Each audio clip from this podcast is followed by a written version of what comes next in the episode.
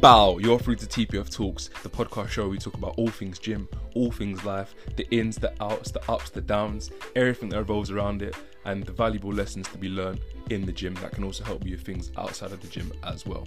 On this show, we'll also be discussing personal experiences of myself and close ones to me, with each episode being 10 minutes or less. But you know what? Let's jump straight into it. Let's go. So, on today's episode, we're going to be talking about body types, and in specific for this first half, it'll be more or less how to identify particular body types, and also this might help you identify what body type you fall into, what bracket you fall into the most, and um, certain characteristics that you might relate to. But the thing is, with this, everyone's different, so you might not specifically fall into one. You could be a part of two different body types, so you could be a cross between one and the other. So, the first body type I want to talk about is uh, mesomorphs. So with mesomorphs, um, they normally have a very um, a mod uh, an average muscle mass percentage and a, a low body fat percentage, depending on how much they eat and how much they train. This is very dependent. Um, those two factors do heavily depend on what they look like. Now, if they've got a really good diet plan and they're training really well, they normally are in really good shape these people also normally have very good structures like naturally. So the males will naturally have a wide upper body frame and females will naturally have uh, an hourglass figure. But that's just literally genetics. It's just it's just all based on and down to having this natural sort of body frame body type body shape sort of thing. Now with endomorphs now endomorphs normally have a very high body fat percentage naturally um, with a very large frame um, and a very slow metabolism.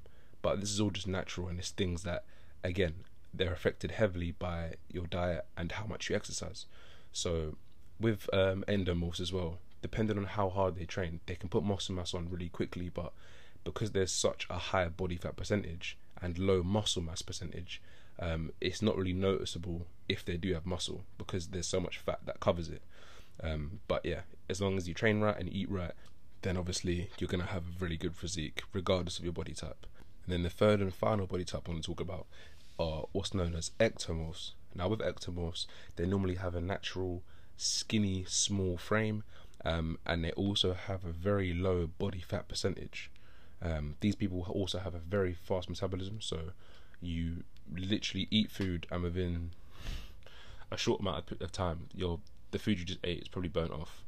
Um, these people normally also have a very uh, athletic build. So like, um, like naturally, you just have the t- like a, a tall and slim build sort of thing, like quite thin, quite a thin frame.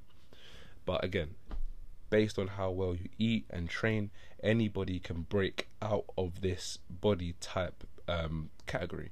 You're not just got to be you've not you've not got to be oppressed and held down by the category you're in. So me saying that, take, take it with a pinch of salt. This is just the guidelines of what your body type might be. Now it's best to know these things so then when you do go forward and you do come up with a diet plan, um, a workout plan, you now know what the best thing is that suits your body type. But again, everyone's different. So what, what works for one person might not necessarily work for another person. Now, quoting um, episode 15 on trial and error, last the last episode, um, what works well for one person might not necessarily work for someone else. However, you can use certain ideas and pinch that and put it into your own sort of workout plan or nutrition plan to then favor you and work for you. Just tweak it a little bit and it will work. But hey, everyone's different, so it is what it is. But anyway, it's been me, TPF Prez, on today's topic of body types, part one.